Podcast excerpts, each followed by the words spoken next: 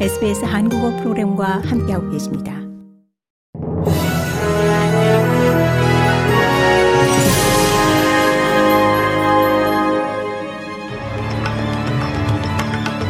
(2월 20일) 월요일 저녁에 SBS 한국어 뉴스 간추린 주요 소식입니다. 연방 정부가 호주의 퇴직연금의 조기 인출을 강력히 억제해 순수 노후 자금으로만 활용하는 새 개혁안을 시사했습니다. 코로나19 팬데믹 기간 동안 슈퍼기금 360억 달러가 조기 인출된 것으로 집계됐습니다. 짐 찰머스 연방 재무장관은 슈퍼기금의 조기 인출 규정을 완화한 전임 자유당 연립의 정책은 국가적 재앙을 초래할 것이라고 지적했습니다. 연방 정부는 superannuation은 품위 있는 은퇴를 위한 수입이 되도록 저축으로 유지돼야 한다는 것에 초점을 맞춰 그 정의와 목적을 법제화하길 바라고 있습니다. 호주인 고고학자와 그의 동료들이 파푸아뉴기니 오지에서 무장한 남성들에게 납치됐습니다. 파푸아뉴기니 경찰은 무장 남성 20명이 총으로 이들을 위협한 후 납치한 것으로 보인다고 밝혔습니다.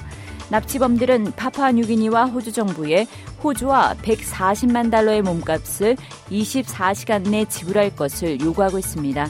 제임스 마라페 파푸아뉴기니 총리는 총 5명이 인질로 잡혔고 모두 살아있으며 협상이 진행 중이라고 확인했습니다. 의회 내 원주민 대변기구 보이스 설립 옹호가들이 보이스에 대한 지역사회의 이해를 돕고 일반 시민들의 질문에 답하기 위한 일주일간의 활동을 시작했습니다. 이는 보이스 설립과 관련해 정치인과 평론가들 위주의 논의에서 벗어나 일반 시민들과의 대화를 시작하고 그들의 지지를 얻기 위한 노력의 일환입니다. 이 활동에는 호주 국민에게 질문에 답할 기회를 제공하기 위한 전국 온라인 프로그램도 포함됩니다. 크리스 보웬 연방 기후변화부 장관이 호주의 최대 탄소 다배출 시설에 대한 보고서에서 발견된 사항들을 발표하면서 이 정부가 호주의 넷제로 달성에 전념하고 있다고 강조했습니다. 이 보고서는 산업계와 정부와의 협력으로 넷제로의 이행이 가능하다고 제안하고 그 이행 과정에 추가 100만 개의 일자리가 창출될 것으로 전망했습니다. 하지만 그 비용은 연간 210억 달러에 달할 것으로 예측됐으며 정부의 추가 조치가 필요하다고 지적하고 있습니다. 북한이 대륙간 탄도미사일 ICBM 발사 이틀 만에 단거리 탄도미사일을 쏘아 올렸습니다. 북한이 대륙간 탄도미사일 ICBM 발사 이틀 만에 올해 세 번째 도발에 나선 건 어제 실시한 한미 연합 공중훈련에 대한 반발의 성격을 지니고 있습니다.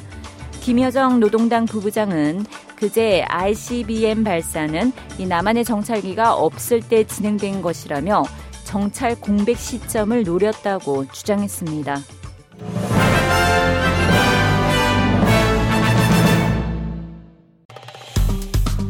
좋아요, 공유, 댓글, SBS 한국어 프로그램의 페이스북을 팔로우해주세요.